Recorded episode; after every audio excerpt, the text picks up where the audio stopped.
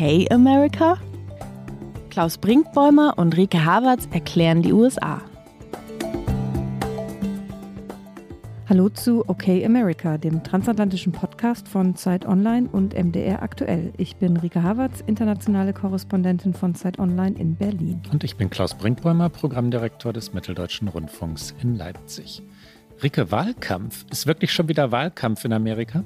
Wir sind mittendrin. Wir treffen uns wieder zu unserer Aufnahme nach der schon ersten Fernsehdebatte, die die republikanischen Präsidentschaftskandidatinnen und Kandidaten absolviert haben. Und äh, darüber wollen wir reden, weil es ist ein bisschen was passiert während dieser TV-Debatte und es gibt einen neuen Namen, den man sich merken muss. Und genau den den Mann, den Namen, auch den Namen, ne? wollen wir besprechen heute, wollen wir diskutieren, nennen wir ihn Vivek Ramaswamy. Wir werden auch über die Aussprache und über die Frage noch reden nachher, ob man einen Menschen mit einem solchen Namen wählen kann in Amerika, wo andere Menschen Trump heißen. Und wir haben ein weiteres Thema. Ja, du hast es gerade schon angedeutet. Wir wollen natürlich über das wahrscheinlich berühmteste Polizeifoto der USA sprechen, über den Mugshot, wie es im Englischen heißt, von Donald Trump. Aber dazu später. Zunächst einmal zu dem Mann, der ihm eventuell Fragezeichen in diesem Vorwahlkampf der Konservativen noch Konkurrenz machen könnte, der auf jeden Fall momentan der Star ist unter dem doch weitläufigen Kandidatenfeld und vielleicht mehr als Flavor of the Month, was man ja auch gerne im Englischen sagt, wenn mal kurz eine Persönlichkeit nach oben schießt in den Medien, in den Umfragen und dann aber auch wieder schnell vergessen ist. Wir schauen mal, wie es Vivek Ramaswamy ergeht. Ein, zwei, drei Gedanken vorneweg, Rike, weil, weil man sich ja wirklich fragen könnte, ist das jetzt nicht viel zu früh und her je nach einer Fernsehdebatte? Nein, Ramaswamy ist seit einigen Wochen aufsteigend. Er ist im Moment der Shootingstar der Republikaner. Man könnte staunen und wir werden mutmaßlich heute auch noch staunen und sich fragen, warum eigentlich, wenn politische Kompetenz ein Kriterium ist oder sollte man sagen wäre. Die Hartnäckigkeit des Mannes ist, glaube ich, unbestritten. Wird es halten, ist eine andere Frage. Dafür ist es wirklich zu früh. Ne? Aber im Moment äh, gewinnt er in den Umfragen und gewinnt und gewinnt und gewinnt. Und es könnte sein, dass er relativ bald jedenfalls die Nummer zwei der Republikaner ist, der Herausforderer Donald Trumps und dann möglicherweise auch der Mann, der profitiert, wenn Donald Trump verurteilt werden und vielleicht ja aus dem Rennen genommen werden sollte. Stellen wir ihn erst einmal vor. Wer ist Ramaswamy. Ja, er ist ein 38-jähriger Biotech-Multimillionär, wie es so gerne auf den Wirtschaftsseiten formuliert wird. Das heißt, er hat sehr viel Geld gemacht, indem er eine Biotechnologiefirma gegründet hat. Wir kommen später noch darauf, was genau er da gemacht hat. Seit Februar ist er Präsidentschaftskandidat. Er war lange Zeit eben äh, eher so unter Radar und hat sich, genau wie du es gesagt hast, jetzt über die letzten Wochen hinweg immer weiter rangepirscht und er selbst hat auch, und da kommen wir doch einmal ganz kurz auf den Namen, schon mehrfach natürlich gesagt, äh, wie man ihn aussprechen sollte, wie er sich selbst ausspricht. Da hat er im Englischen gesagt, sein Vorname Vivek würde sich auf Cake, also auf Kuchen reimen. Also er hat es sehr plastisch gemacht und dann hat er auch noch eben seinen Nachnamen, so wie wir es versuchen auszusprechen, Ramaswamy ausgesprochen, hat aber auch schon mal gesagt, es ist ihm eigentlich egal, wie er ausgesprochen wird. Also wir hatten die Debatte ja auch schon mit ähm, Kamala Harris, also wie spricht man ihren Vornamen aus und es gab bestimmt auch noch einige andere Beispiele. Ich erinnere mich, bei Barack Obama war auch Barack am Anfang schwierig und da haben seine politischen Gegner vor allen Dingen seinen Zweitnamen Hussein immer genommen, um ihn und seine äh, Position und ihn im Amt äh, kritisch zu betrachten. Und äh, da steigen wir, bevor wir ihn vorstellen, überhaupt gleich ein, ist er wählbar? Ich frage es dich direkt, bevor ich weitermache in seiner kleinen Biografie. Glaubst du denn, jemand mit einem solchen Namen ist in den USA heute, also heute, Schrägstrich 2024, wählbar oder muss es ein All-American Name sein? Ich würde eigentlich antworten, es muss ein Name wie Trump sein. Trump, der Name ist ja kaum zu schlagen. Trump heißt ähm, als Verb to Trump, man schlägt jemanden, man besiegt jemanden. Trump als äh, Substantiv ist die Trumpfkarte, auch in den USA, der Trumpf. Dieser Name klingt, da kann man nun zu Donald Trump stehen, wie man will, und verglichen damit hat es ein Herr, der Ramaswamy heißt, schwer. Aber es gibt ja neben den Beispielen, die du genannt hast, auch noch Schwarzenegger. Der Name war gelernt, weil Arnold Schwarzenegger Schauspieler war, längst berühmt war, Hollywood Star, das war er, ne? zu der Zeit eben war und in Kalifornien kandidierte, wo man ihn eben gerade kannte. Trotzdem, Schwarzenegger, Arnold, der Vorname, wählbar, ja, war er. Ne? Und Barack Obama ist das beste Gegenbeispiel. Also es geht auch mit einem anstrengenden oder komplizierten Namen, aber leichter hat das damit nicht. Schon auch deshalb, weil er Kind von Einwanderern ist, also Migrationshintergrund hat und in der sehr, sehr, sehr konservativen und noch immer sehr weißen Partei der Republikaner macht es vor allem das schwer. Also seine Herkunft. Er ist geboren in Cincinnati, Ohio, einem der eher weißeren US-Bundesstaaten und dort als Sohn, du hast es gerade gesagt, indischer Hindu-Einwanderer. Seine Familie kommt aus dem Südwesten Indiens, ist Teil dort der obersten Kaste, also wohlhabend. Sein Vater ist Absolvent des National Institute of Technology Calicut, arbeitet als Ingenieur und Patentanwalt unter anderem für General Electric, also sehr amerikanische Berufsbiografie. Und seine Mutter ist eine Absolventin eines Medizincolleges und ist Gerontopsychiaterin, also beides äh, etablierte Berufe. Und Ramaswamy wuchs in Ohio auf. Er ist 1985 geboren und besuchte mit seiner Familie auch häufig den örtlichen Hindu-Tempel in Dayton, Ohio. Das wird jetzt auch immer wieder in allen Berichten über ihn geschrieben. Also seine Religion, was auch ein Thema sein könnte, kann eben ein Mann, der nicht christlichen Glaubens ist, amerikanischer Präsident werden. Biden, wir erinnern uns, war seit Kennedy der erste Katholik im Weißen Haus und das war schon ein Thema. Ramaswamy war in der Jugend ein guter Tennis- und Klavierspieler und diese konservative Klavierlehrerin, so sagt er es selbst, hat ihn politisch mitgeprägt. Und er hat in seiner Jugend bis zur achten Klasse öffentliche Schulen besucht und danach eine Privatschule in Cincinnati, eine katholische Schule, die dem Jesuitenorden angegliedert ist. Äh, dort hat er 2003 seinen Abschluss gemacht. Er war der Valedictorian der Klasse, also er hat die Abschlussrede der Klasse als Jahrgangsbester gehalten.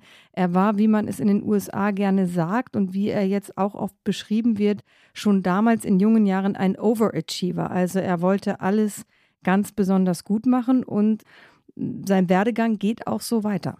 Harvard, ganz klassisch. Die Republikaner verdammen zwar die sogenannten Ivy League-Universitäten, die Elite-Universitäten der Ostküste inklusive Harvard und Yale. Ramaswamy tut das in populistischen Reden schon auch, nicht so wie Ron DeSantis, also nicht so scharf wie Ron DeSantis, der auch in Harvard war. Aber na gut, Harvard eben. Er hat in Biologie seinen Bachelor gemacht. Er war Mitglied einer Verbindung dort. Dem Harvard Crimson, der Campus-Zeitung, hat er gesagt, er sei ein Querdenker, der gern debattiere. Das kann man schon unter politischer Selbstinszenierung abbuchen, wenn man denn möchte. 2007 gründete er das Campus Venture Network. Das war eine Social Networking Webseite. Vielleicht hat er sowas angestrebt wie Facebook. Dazu hat es dann nicht ganz gereicht. Aber dann ging die Karriere los. Von 2007 bis 2014 war Ramaswamy bei einem Hedgefonds, QVT Financial. Dann hat er parallel in Yale auch noch Jura studiert, hat seinen Abschluss gemacht 2013. Und 2014 der Schritt, der ihn letztlich reich machte. Er gründete das von dir, Rike, schon angesprochene Biotech-Unternehmen Roivant Sciences das Unternehmen wurde auf den Bermudas gegründet, steuersicher, sagen wir mal ganz vorsichtig, und erhielt fast 100 Millionen US-Dollar Startkapital. von QVT, also dem Hedgefonds, bei dem Ramaswamy vorher gearbeitet hatte, und anderen Investoren. Heute übrigens gehört zu seiner Geschichte, dass sein Unternehmen noch in keinem einzigen Jahr Profit gemacht haben soll, aber sein Gründer wurde reich. Und die Strategie des Unternehmens, die besteht darin, von größeren Pharmaunternehmen Patente für noch nicht erfolgreich entwickelte Medikamente zu erwerben und diese dann auf den Markt zu bringen. Und das Unternehmen hat auch schon mehrere Tochtergesellschaften gegründet und dass ein Teil von Ramaswamis Reichtum, der übrigens von Forbes in diesem Jahr auf mehr als 950 Millionen Dollar geschätzt wird, dass sich dieser Reichtum auch darauf begründet, dass ein Versuch dieser Firma von ihm gescheitert ist, ein Alzheimer-Medikament auf den Markt zu bringen, das ist etwas, worauf er in seinen Reden nicht so besonders gerne eingeht. Er geht eher gerne auf seine natürlich sehr erfolgreiche Unternehmerbiografie ein, dass zum Beispiel das, was du gerade gesagt hast, auch laut Forbes dieses Unternehmen noch überhaupt nicht profitabel war. Das sagt er auch nicht. Und er sagt lieber im Wahlkampf, dass er sich als Wissenschaftler bezeichnet. Ähm, er sagt sowas wie von, ich habe eine Reihe von Medikamenten entwickelt. Und er hat zwar diesen Abschluss in Biologie in Harvard gemacht, hat aber nachweislich nie als Wissenschaftler gearbeitet und seine Rolle in der Biotechnologiebranche, die ist eher die eines Finanziers. Also es ist ein klassisches, er ist ja auch gelernt in diesem Hedgefonds groß geworden. Er hat auch mal selbst gesagt, er hat, weil er parallel in diesem Hedgefonds gearbeitet hat, während er dann in Yale Jura studiert hat, da hat er mal gesagt, er hatte schon 13, 14 Millionen Dollar Vermögen angehäuft, bevor er überhaupt seinen Abschluss in Yale gemacht hatte. Dort hat er übrigens nicht nur seine Frau kennengelernt, mit der er mittlerweile zwei kleine Kinder hat, sondern auch so Persönlichkeiten wie J.D. Vance und Peter Thiel, also den Investor, der äh, konservative bis rechtskonservative Kandidaten bei den Midterms mit viel Geld unterstützt hat, unter anderem eben auch J.D. Vance, der mittlerweile in Ohio Senator ist. Wir erinnern uns, wir haben schon mal drüber gesprochen, er hatte sich vor Jahren inszeniert als jemand, der das weiße, arme Amerika versteht, dass das seine eigene Biografie hat, ein Buch darüber geschrieben, sehr erfolgreich, Hillbilly Elegy, und hat dann eine Wandlung hingelegt, die kaum nachzuvollziehen ist und ist jetzt ein äh, großer Trump-Anhänger. Dann hörte er auf in seiner Firma, äh, wollte Schriftsteller sein, wollte Politiker werden. 2021 kam das, was für werdende Politiker immer dazugehört, das erste Buch. Woke Incorporated, Woke, also das Schimpfwort der amerikanischen Rechten, Untertitel Inside Corporate America's Social Justice Scam. Da geht es um sogenannte Gutmenschen, um Investitionen in den Bereichen Umwelt, Soziales und Unternehmensführung, die fehlgeleitet seien. 2022 kam dann noch die Nation of Victims hinterher und dann in diesem Jahr Capitalist Punishment. Das sind rechte, durchaus kulturkriegerische Kampfschriften. Er hat sofort eine Karriere bei Fox News folgen lassen. Dauergast war er dort und darauf gründet der politische Aufstieg damit ging es los, weil er schon in den Fußstapfen Trumps gesehen wurde von Anfang an. Es gibt diejenigen, die sagen, wenn Trump nicht gewählt werden kann, weil möglicherweise verurteilt und inhaftiert oder weil zurückgetreten aus äh, jeglicher politischen ähm, Sphäre aufgrund der zu vielen Prozesse, dann Ramaswamy als kleinerer Trump, jüngerer Trump. Es gibt auch inzwischen, und das ist wirklich verblüffend, Menschen, die sich von Trump abwenden und sich Ramaswamy zuwenden, weil sie sagen, der sei der bessere Trump. Ist der so unseriös wie Trump? Ja, das ist zu früh, das zu sagen. Es gibt übrigens natürlich auch noch die Variante, dass Menschen sagen, okay, Trump nochmal als Präsident bitte und Ramaswamy als sein Vize, weil es gibt ja nicht so wahnsinnig viele, mit denen Trump noch gut kann innerhalb seiner Partei.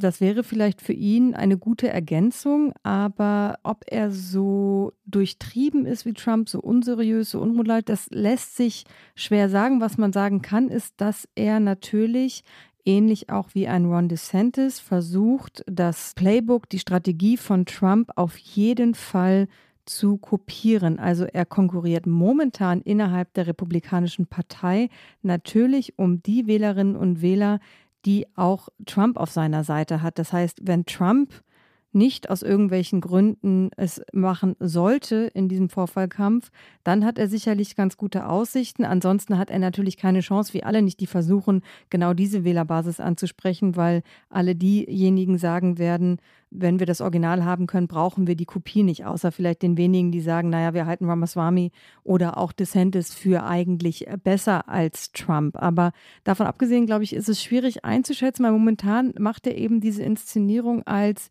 ich bin die junge Generation, ich bin die Generation, die die Republikanische Partei braucht, aber gleichzeitig total konservativ. Ich habe alle Schlagworte, die diese Partei gerade vermeintlich für ihre Wähler und Wählerinnen braucht, also Anti-Wokeness. Er spricht auch gerade gerne mal von einem Klima.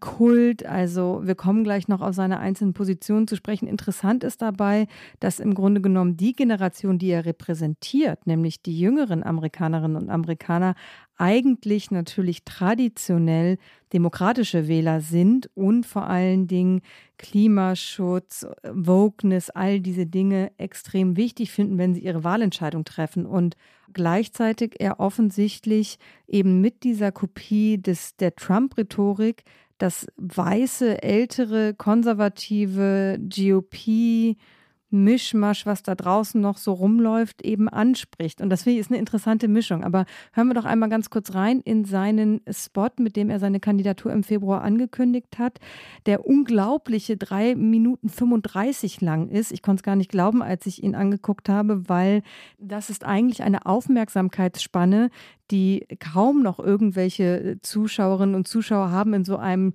schnelllebigen, von kurzen Clips lebenden Wahlkampf. Und drei Minuten 35, ich dachte mir, jetzt muss doch mal vorbei sein, aber es zog sich und wir hören mal kurz in den Anfang hinein. Und da sagt er nämlich Folgendes. Wir befinden uns als Land in einer Identitätskrise.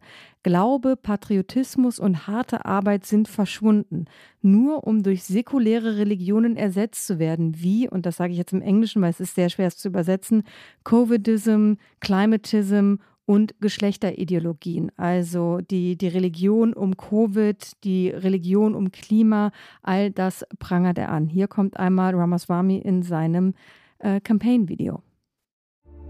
We're in the middle of a national identity crisis. Faith patriotism, and hard work have disappeared, only to be replaced by new secular religions like Covidism, climatism, and gender ideology. Was du angesprochen hast, Rike, die Spekulation nämlich um eine mögliche Vizepräsidentschaft oder jedenfalls die Kandidatur als Running Mate an der Seite Donald Trumps ist auch noch aus einem weiteren Grunde interessant. Donald Trump könnte, wenn er denn gewählt würde, nur für vier Jahre ins Weiße Haus ziehen und nicht noch einmal kandidieren, weil er ja schon vier Jahre als Präsident hinter sich hat. Die Frage hat uns hin und wieder ereilt von unseren Zuhörerinnen und Zuhörern, könnte er nicht für acht Jahre antreten, weil dazwischen ja die vier Jahre Biden liegen würden, wenn Trump jetzt gewänne. Nein, er könnte nur für vier Jahre, weil die vier Jahre, die er schon hinter sich hat, mitgerechnet werden. Ja? Er wäre also vom ersten Tag an eine sogenannte lame duck, ein Präsident, der nicht wieder gewählt werden wird. Und da wäre ein jüngerer Mann an seiner Seite, Ramaswamy ist wie gesagt 38, oder auch eine Frau wie Nikki Haley, die auch hin und wieder genannt wird, obwohl die beiden schon immer wieder mal Monate oder halbe Jahre hatten Trump und Nikki Haley, in denen sie nicht miteinander sprachen, nachdem sie einander vorher wüst beschimpft hatten. Auch Nikki Haley wird genannt. Äh, ich tippe im Moment, wenn Trump heute entscheiden müsste, wen würde er an seine Seite nehmen, hätte Ramaswamy gute Chancen. Ja, ich glaube ehrlich gesagt, Nikki Haley ist mit ihrer doch ja durchaus seriösen außenpolitischen Expertise eigentlich nichts, was Trump im Weißen Haus möchte. Ich sage das jetzt so ein bisschen leicht ironisch, aber ich kann mir kaum vorstellen, dass das inhaltlich übereinander gehen würde, beziehungsweise Haley müsste sich dann schon sehr unterordnen. Das hat man jetzt in dieser ersten äh, Debatte auch gesehen, wo Haley im Grunde ihre stärksten Momente hat, wenn es um Außenpolitik ging. Da hat sie sehr klare Positionen bezogen in Bezug auf Russland, den Angriffskrieg in der Ukraine, China und ich weiß nicht, ob das so auf Trump-Linie wäre. Insofern wäre ich bei dir. Stand heute würde ich auch sagen, Ramaswamy hätte auf jeden Fall äh, bessere Karten und falls sich jetzt einige Hörerinnen und Hörer wundern, was ist denn mit Ron DeSantis, das ist natürlich ausgeschlossen. Die beiden hassen sich, glaube ich. Mittlerweile Hass ist ein starkes Wort, aber so kann man es und muss man es, glaube ich, formulieren. Trump ist erbost darüber, dass er vermeintlich DeSantis groß gemacht hat. Und da ist ja auch was dran. Er hat ihn mit groß gemacht. Und nichts ist Trump wichtiger als Loyalität. Und da ist Ron DeSantis ihm natürlich jetzt derart in den Rücken gefallen, dass das auf einfach auf keinen Fall eine auch nur annähernd realistische Kombination wäre. Was Nikki Haley angeht, noch eine Ergänzung. Äh, da, da widerspreche ich. Ich glaube, dass sie keinerlei Hemmungen hätte, selbst wenn sie kompetenter ist außenpolitisch als Trump. Und das stimmt natürlich, die Beobachtung. Äh, sie hätte keinerlei Hemmungen, sich Trump zu unterwerfen, wenn sie darauf spekulieren könnte, dadurch ins Weiße Haus zu kommen, Vizepräsidentin zu werden und in vier Jahren in der Pole Position zu sein, um dann die Kandidatin für die Nachfolge, also dann die erste Präsidentin der, der Geschichte der USA zu werden. Nikki Haley ist opportunistisch durch und durch, leider. Ich fand sie ja vor vier, sechs, acht Jahren wirklich mal eindrucksvoll. Man hatte so viel Hoffnung, ne? Ja, ja, die war so eine kompetente Außenpolitikerin, so, so historisch gebildet, auf eine differenzierte Art argumentierend, wie es bei den Republikanern leider selten geworden ist. Und dann hat sie sich Trump ein erstes Mal unterworfen, dann hat sie sich abgesetzt, dann hat sie sich ihm ein zweites Mal unterworfen und zwar immer dann, wenn Trump gerade logischerweise groß, mächtig, vielversprechend wirkte. Charakterfest, Rückgrat, nee, das sind nicht Begriffe, die ich mit Nikki Haley verbinden würde. Die würde selbstverständlich an Trumps Seite ins Weiße Haus marschieren, Rike. Ja, das stimmt. Es ist gar kein Widerspruch, glaube ich, zu dem, was ich gesagt habe, weil ich dir leider da zustimmen muss. Ich finde es nur so schade und bitter, dass das tatsächlich so sein könnte. Aber lass uns doch zu den Positionen kommen, zu den inhaltlichen Positionen von Ramaswamy. Da waren wir stehen geblieben, bevor wir eine unserer beliebten kleinen Schleifen gedreht haben. Der junge Mann, ich glaube, die Beschreibung darf man bei Ramaswamy verwenden, begann seine Kampagne mit der Behauptung, die Vereinigten Staaten befänden sich in einer nationalen Identitätskrise. Und zwar, Rike, genau wegen jener Begriffe, die du gerade übersetzt hast, übertragen hast, erklärt hast, die auch in seinem Clip auftauchten, Covidism, Climatism, Geschlechterideologie. Er ist gegen das Recht auf Abtreibung. Er ist aber auch gegen ein nationales Verbot von Abtreibung. Er ist der Ansicht, die Regierung solle sich da heraushalten. Die Rechtsprechung solle also in den Bundesstaaten erfolgen. Er ist für ein sechswöchiges Abtreibungsverbot auf staatlicher Ebene, also absolut pro-life, wie das in den USA heißt. Abtreibung ist eine Form des Mordes. Das hat er mal in einem CNN-Interview gesagt. Zu viel Staat, Eingriff, da ist er ganz Republikaner, Republikaner durch und durch, nicht wahr? Ja, da sagt er, er möchte alle möglichen Bundesbehörden abschaffen. Dafür hat er auch Pläne vorgelegt. Unter anderem sagt er, das Bildungsministerium sei eigentlich nicht notwendig, die Atomaufsichtsbehörde auch nicht, die Steuerbehörde sowieso gerade mal gar nicht und auch das FBI hält er mehr oder weniger für überflüssig. Er hat gegenüber NBC News gesagt, in vielen Fällen sind diese Behörden im Vergleich zu Funktionen, die bereits an anderer Stelle in der Regierung wahrgenommen werden, überflüssig. Also er argumentiert damit, dass der Staatsüberbau zu groß sei und dass es da zu viele Doppelfunktionen gäbe. Trump hat das äh, FBI wiederholt als Teil einer Hexenjagd gegen ihn angegriffen. Wir haben in diesem Podcast schon mehrfach darüber gesprochen. Insofern dürfte Trump das gefallen, dass Ramaswamy diese Behörde direkt mal abschaffen will. Und er liegt da ganz auf Linie mit den Wählerinnen und Wählern, denn eine Fox News-Umfrage aus dem Juni diesen Jahres hat gezeigt, dass das Vertrauen der Öffentlichkeit in Amerikas oberste Strafverfolgungsbehörde von 80 Prozent im Jahr 2017 auf 59 Prozent aktuell gesunken ist. Und das vor allem, man kann es sich vorstellen, unter den Republikanern zur Ukraine, dem großen, dem zentralen außenpolitischen Thema. Ramaswamy hat die Ukraine aufgefordert, große Zugeständnisse zu machen, damit der Krieg beendet werde. Auch das ist Trump-Linie, das ist in der Republik republikanischen Partei durchaus konsensfähig, mehrheitsfähig. Meiner Meinung nach, das ist wieder ein Zitat, müssen wir den Krieg in der Ukraine zu friedlichen Bedingungen beenden und Russland einige große Zugeständnisse machen, da ist das Wort wieder, einschließlich des Einfrierens der derzeitigen Kontrolllinien in einem Waffenstillstandsabkommen im Stil des Koreakrieges. Das hat er gegenüber ABC News gesagt. Ramaswamy ist der Auffassung, dass die chinesisch-russische Allianz die größte Bedrohung für die USA, für das amerikanische Militär darstelle. Und deshalb verlangt er eine dauerhafte Verpflichtung, die Ukraine nicht in die NATO aufzunehmen. Er spricht sich gegen Hilfslieferungen an Kiew aus. Er glaubt, dass die deeskalierend wirken würden. Der Präsident solle sich stattdessen auf die amerikanischen Interessen konzentrieren. Auch das ist Mainstream Republican Thinking. Er hat das natürlich auch in der TV-Debatte diskutiert, unter anderem mit der von uns gerade schon angesprochenen Nikki Haley. Und da hören wir mal rein. Da antwortet er auf die Frage, die ihm einer der Moderatoren stellt, ob er gegen eine weitere Erhöhung von Geldern für die Ukraine sei, sagt er ja, auf keinen Fall solle mehr Geld Richtung Ukraine fließen. Und er würde es für verrückt halten, die militärischen Ressourcen der USA derzeit einzusetzen, um eben an der Seite eines Landes zu stehen, das gerade von einem anderen Land eine Invasion erfahren würde. Und das müsste doch viel eher für die Invasion der Grenze im eigenen Land genutzt werden. Also er hat genau die Rhetorik wiederholt, die auch absolut konsensfähig ist bei den Republikanern, nämlich dass es sich an der südlichen Grenze der USA zu Mexiko um eine Invasion handelt von Drogenkartellen, Kriminellen, zu vielen Menschen, die ins Land kommen wollen. Und da möchte er gerne die militärischen Ressourcen der USA viel lieber einsetzen als in der Ukraine, dass natürlich faktisch keine Truppen auch nur annähernd nahe der Ukraine sind. Das äh, sagt er nicht, das geht da unter, aber natürlich wird extrem viel Rüstung Richtung Ukraine geschickt. Die USA sind immer noch der größte Geldgeber, was Ukraine-Hilfen sowohl humanitär als auch militärisch angeht. Und das möchte er stoppen. Und das ist sicherlich auch mehr und mehr in der US-Bevölkerung konsensfähig, weil es gibt immer wieder Umfragen, wo die Solidarität mit der Ukraine hoch ist, aber deutlich höher unter demokratischen Wählerinnen und Wählern. Und viele Konservative auch eher sagen, warum schicken wir so viel Geld?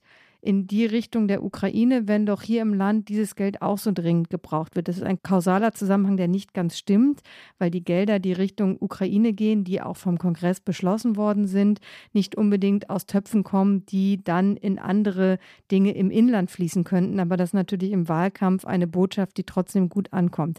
Hier kommt also einmal Ramaswamy in der aktuellen ersten äh, TV-Debatte, die übrigens auf Fox News ausgestrahlt wurde. Und da hören wir, was er zu der Ukraine sagt. Mr. Ramaswamy, you would not support an increase of funding to Ukraine. I would not. And I think that this is disastrous that we are protecting against an invasion across somebody else's border when we should use those same military resources to prevent across the invasion of our own southern border here in the United States. Wir sind bei einem Ritt durch seine Positionen und hatten vorher gesagt, dass diese hin und wieder wirr seien. Dazu gleich. Ein wichtiges Thema in den USA ist immer auch Rasse, das ist der amerikanische Begriff, Race.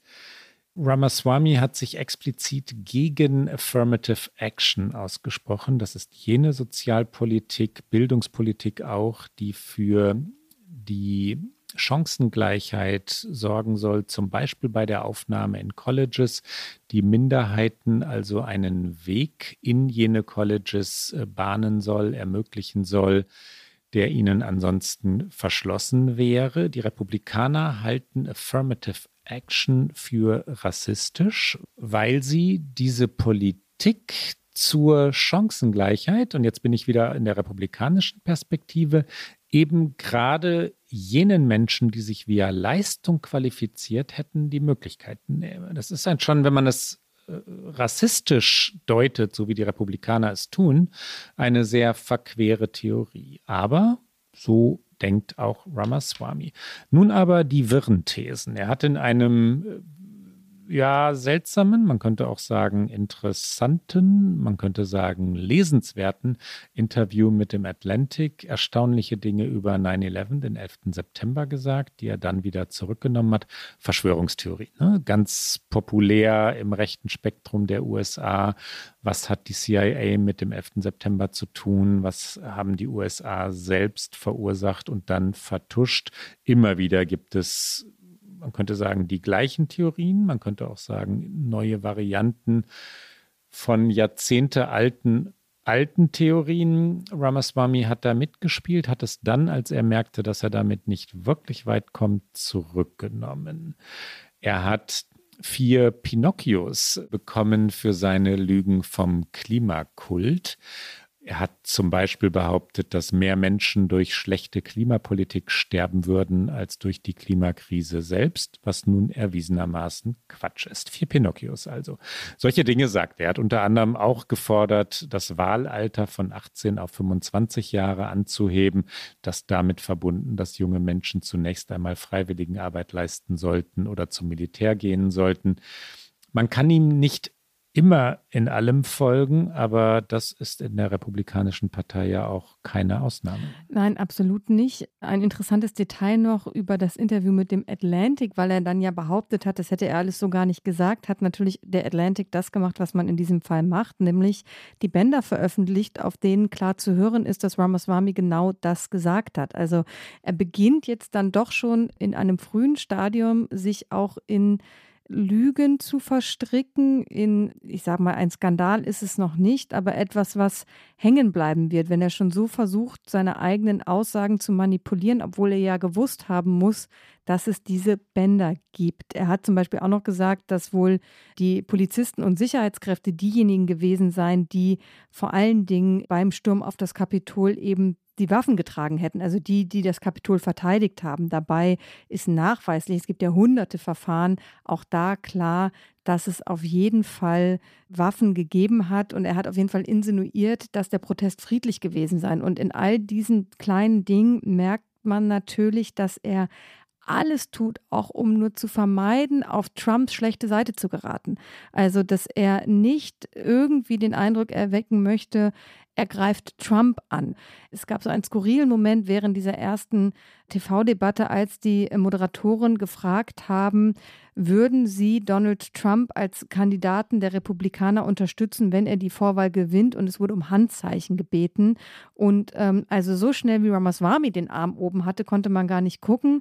Der, der am zögerlichsten war, das war wahrscheinlich Chris Christie, der ja versucht, sich genau in die Gegen Seite zu inszenieren, nämlich als derjenige, der sagt, man kann das Verhalten von Trump so nicht weiter durchgehen lassen. Und äh, das war auch noch so ein interessanter Moment, in den wir vielleicht noch mal reinhören können, weil man da sieht, wie so die zwei Welten, wie sie sich gerade auffächern innerhalb dieser, äh, dieses republikanischen Kandidatenfeldes aufeinandertreffen. Nämlich Christie, der sich eben als dieser Anti-Trump-Kandidat etablieren möchte und sagt, dass so ein Verhalten des Amtes nicht würdig sei. Er ist zwar natürlich auch noch so schleimig, dass er sagt, unabhängig davon, ob man den Anklagen gegen Trump nun Glauben schenkt oder nicht, dafür würde er auch aus ausgebuht.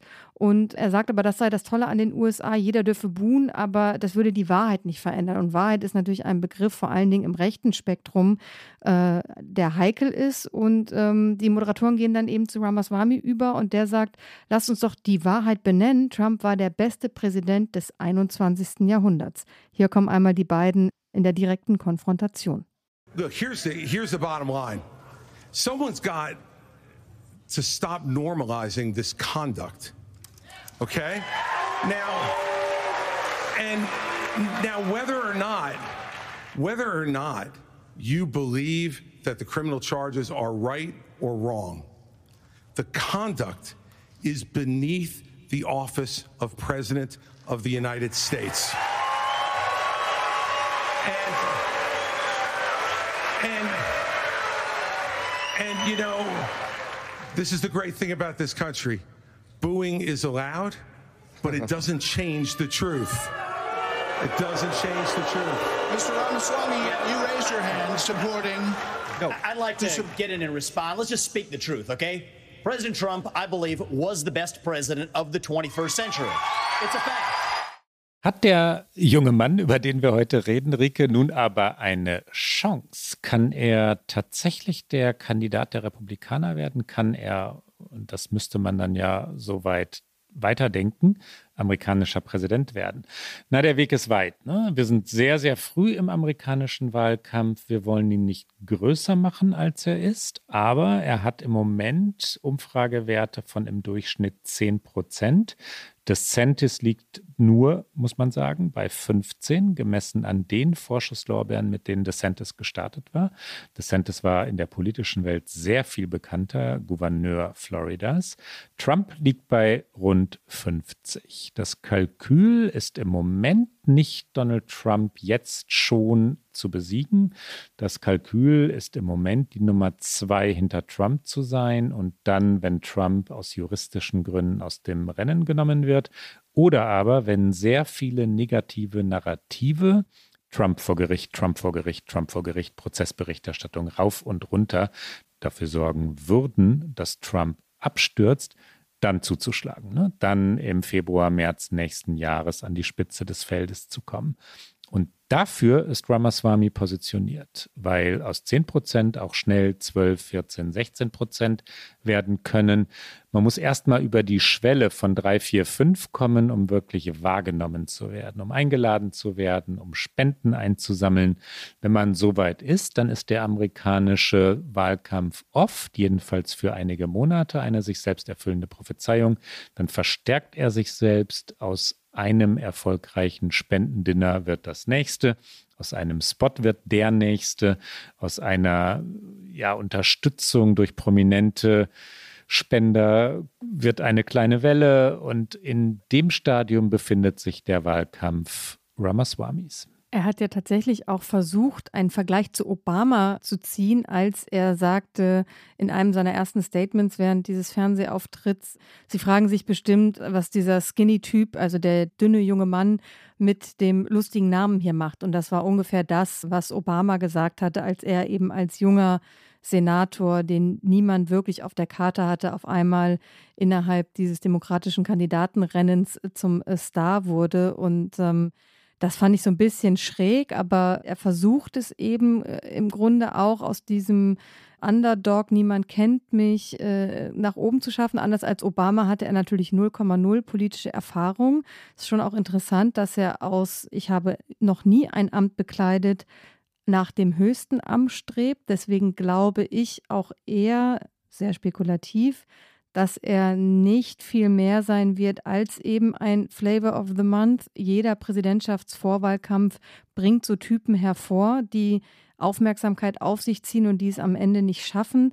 Aber das heißt nicht, dass seine Karriere und seine politische Karriere zu Ende ist. Er ist eben, wie er auch immer überbetont, noch sehr jung und dieser Wahlkampf ist auch so unberechenbar durch diese Komponente Trump, dass, dass er, glaube ich, schwerer vorherzusehen ist als viele andere Vorwahlkämpfe vor diesem. Und ähm, on a side note, äh, wie die Amerikaner sagen würde, der Prozess in Washington, DC, also in einer der Anklagen gegen Donald Trump, in der sehr gewichtigen, weil es um den möglichen Wahlbetrug geht. Es geht um den Sturm aufs Kapitol.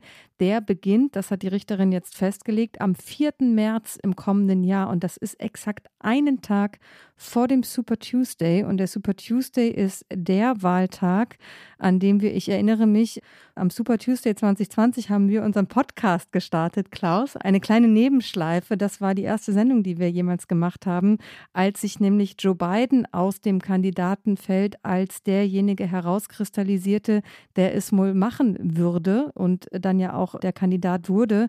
Das heißt, der Super Tuesday ist der Tag, an dem in besonders vielen Bundesstaaten gewählt wird und deswegen oft da eine Vorentscheidung fällt, wer sich denn durchsetzen wird. Und das ist natürlich schon sehr interessant, dass das jetzt so nah beieinander liegt. Und damit habe ich den fast perfekten Übergang geschaffen zu Donald Trump und seinem Polizeifoto, über das wir noch sprechen wollen. The Mugshot, eine Selbstinszenierung? Fragezeichen. War es Selbstinszenierung oder war es tatsächlich der geschlagene Donald Trump, der sich schämte, vor Gericht zu stehen? Er trug natürlich einen blauen Anzug, natürlich seine rote Krawatte. Der Blick war gesenkt von unten nach oben. Ich glaube, er wollte hart, kalt, unbesiegbar wirken. Und trotzdem, ja, weil da das Wappen der Behörden oben links im Foto war, weil klar war, dass es ein Polizeifoto, also das Foto eines gerade vor Gericht stehenden, das Foto eines Angeklagten war, ließ sich der Eindruck von der Mann ist besiegt nicht vermeiden. Er wird sich geschämt haben, er Donald Trump, das gewiss, aber er profitiert auch davon. Das Bild wird jetzt schon vermarktet, das ist Teil von Social-Media-Kampagnen, da wird Geld eingenommen, Spenden werden gesammelt.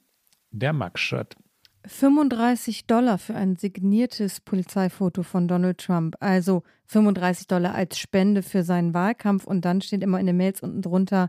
Und dann kriegt ihr mein limitiertes, signiertes Mugshot-Foto umsonst. Also wenn ihr 35 Dollar spendet, kriegt ihr das dann umsonst. So ist immer das Wording. Ich kriege diese Mails so gefühlt viermal am Tag gerade. Das Foto des Jahres, eines der Fotos des Jahres gewiss. Ein anderes wird bei der Fußball-Weltmeisterschaft der Frauen in Sydney gemacht worden sein, aber das ist nun ein ganz anderes Thema.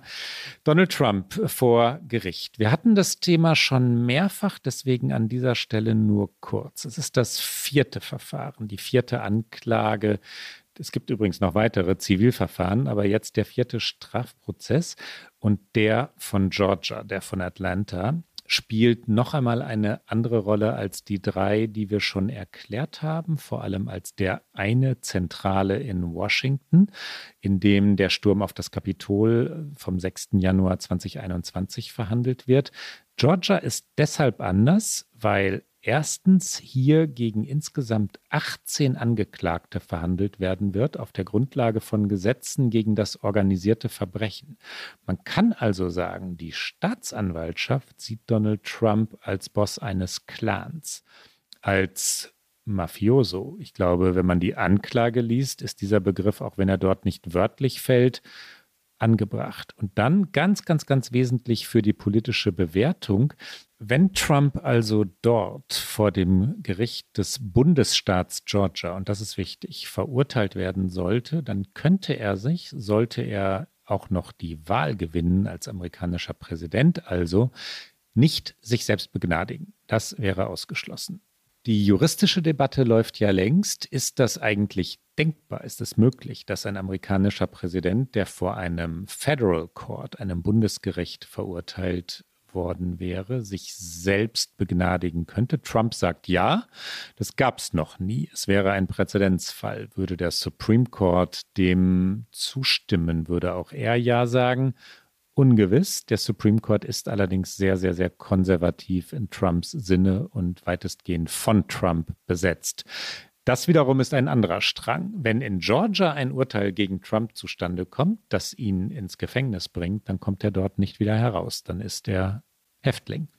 Wann das passiert, unklar. Wird es überhaupt passieren? Auch unklar. Die Anklage allerdings ist fulminant. Die Anklage ist es und wir hören noch einmal kurz rein, worum es überhaupt geht und dass es eben eine Tonbandaufnahme gibt, in der Trump das sagt, worum sich diese Anklage dreht. Also im Grunde genommen ist er selbst der Beweis für das, was die Staatsanwaltschaft ihm vorwirft und weswegen er angeklagt ist. Es geht um ein Gespräch mit Brad Raffensperger, der 2018 gewählt worden war, der in Georgia eben die Oberaufsicht über den korrekten Ablauf der Wahl hatte und dem Trump im Grunde genommen gesagt hat am Telefon, finde bitte die Stimmen, find me the votes sodass Georgia doch noch an Donald Trump fallen würde und nicht an Joe Biden. Und es war einer der entscheidenden Bundesstaaten, weshalb Joe Biden diese Wahl 2020 gewonnen hat, legitim gewonnen hat.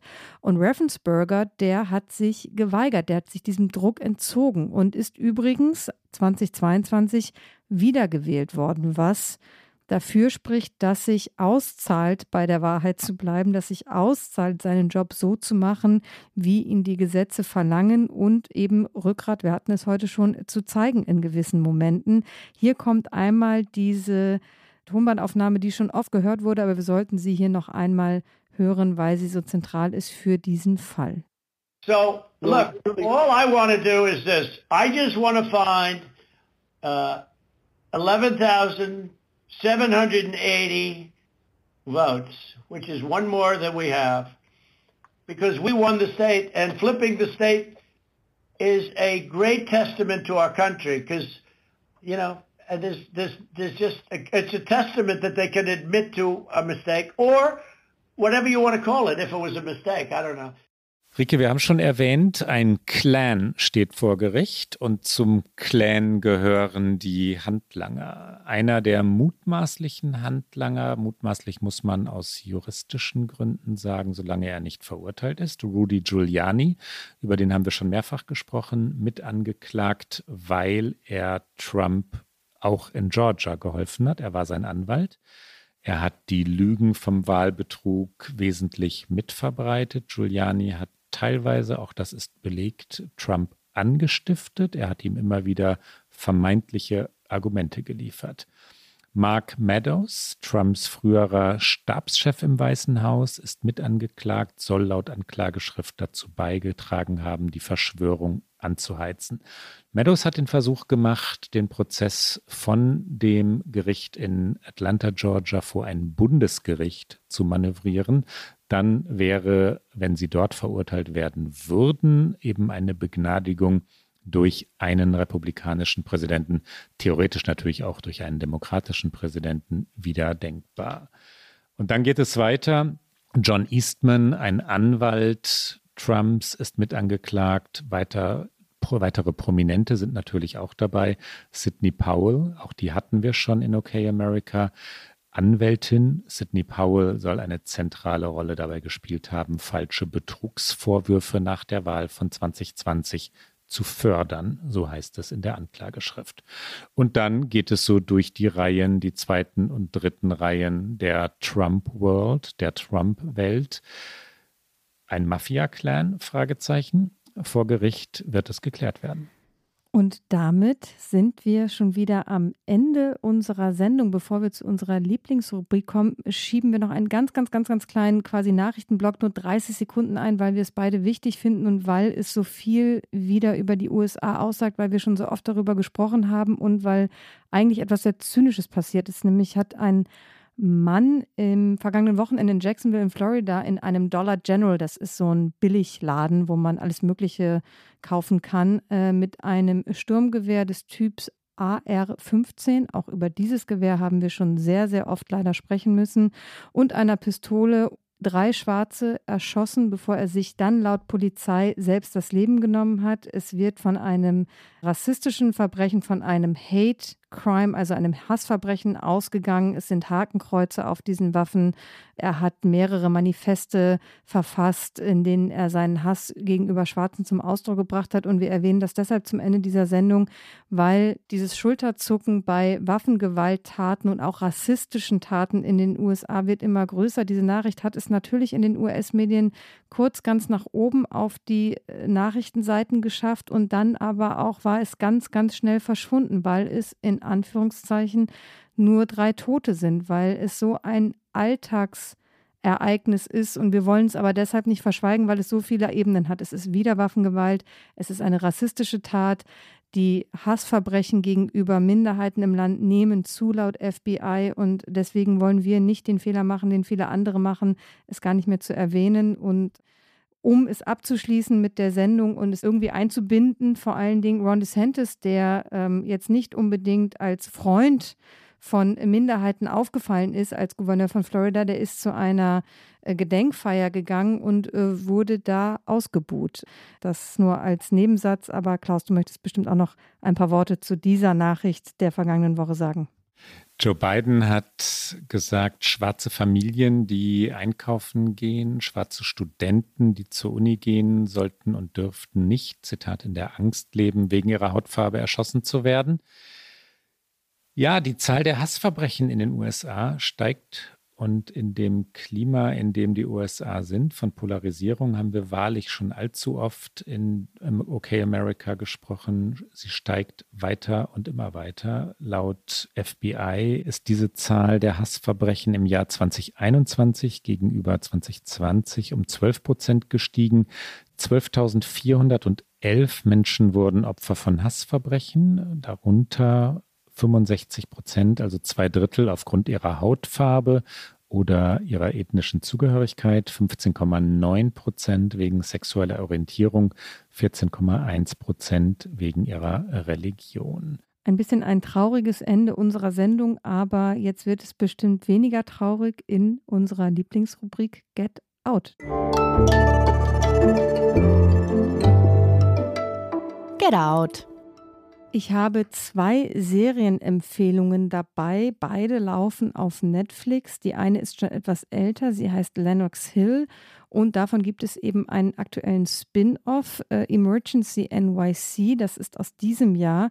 Lennox Hill entstand kurz vor der Pandemie und es ist eine Dokumentation, die vier New Yorker Ärzte in ihrem Alltag begleitet. Und ich weiß nicht, ich gucke das und möchte sofort nochmal Medizin studieren und etwas noch Sinnvolleres tun als Journalismus. Und ähm, man kommt diesen Ärzten sehr, sehr nah und auch ihren Teams und die unglaublichen Dinge, die sie tun. Gleichzeitig fragt man sich immer, im Kontext des US-Gesundheitssystems, das ja nun wahrlich nicht gut ist. Wie wird das alles finanziert? Das wird so ein bisschen ausgeblendet, aber es ist einfach eine ganz wahnsinnig gut gemachte Dokumentation über diese Ärzte. Und Emergency NYC ist dann eben nach der Pandemie entstanden. Sie ist dadurch aktueller, weil sie eben postpandemisch ist. Einige der Ärzte aus Lennox Hill sind wieder mit dabei, aber auch, und das ist das Schöne an Emergency NYC, auch Krankenschwestern, Transport Nurses, also Menschen, die sich in New York nur darum kümmern, Patientinnen und Patienten von A nach B zu verlegen, wenn das denn nötig ist, weil das ist in dieser Stadt auch ein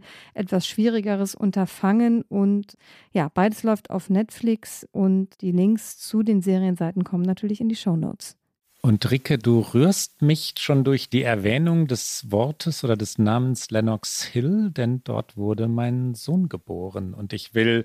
Ach, ja, ja, ja. Und da, da stehen natürlich sofort Bilder. Ich werde jetzt auf keinen Fall allzu privat jetzt, aber ein Bild hat sich neben vielen anderen natürlich, die ich jetzt nicht beschreibe, eingeprägt. Das ist die Ärztin, die meinen Sohn äh, zur Welt brachte, die in High Heels mit einem Starbucks-Becher reinkam.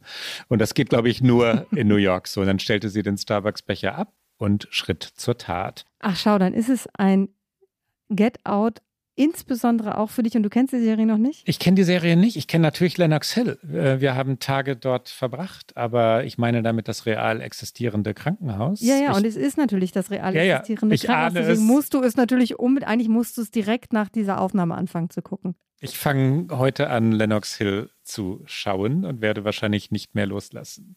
Was hast du mitgebracht, Klaus? Die ganz, ganz treuen Hörerinnen und Hörer werden sich erinnern daran, dass ich vor, ja, inzwischen kann man ja sagen, vor Jahren, also in einer der frühesten Ausgaben von OK America schon mal Wordsmith empfohlen habe, die Homepage, die Website.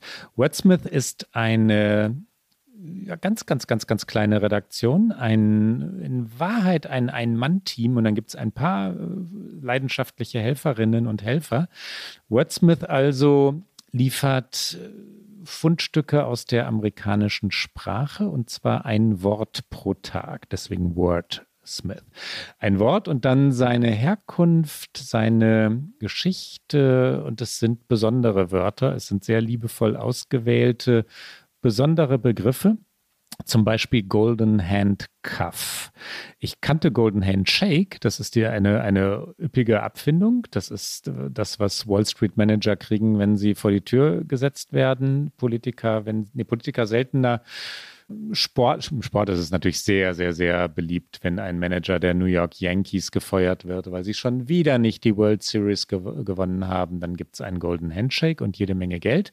Golden Hand Cuff also die goldene Handschelle, ist eine Fessel. Sie bindet jemanden, der eigentlich gehen möchte oder die eigentlich gehen möchte, an eine Firma, an einen Club, an ein Theater, woran auch immer, dann kann man nicht mehr gehen.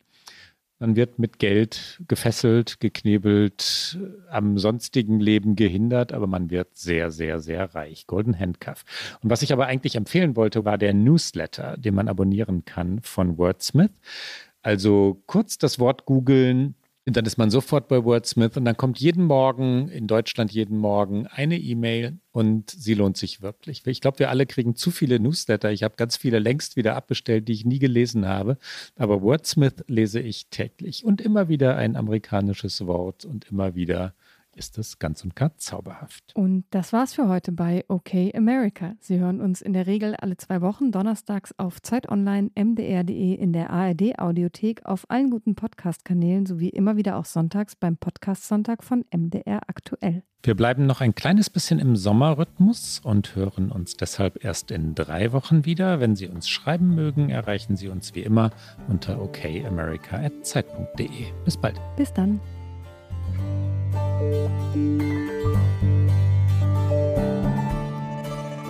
Okay America ist ein Podcast von Zeit Online und MDR aktuell.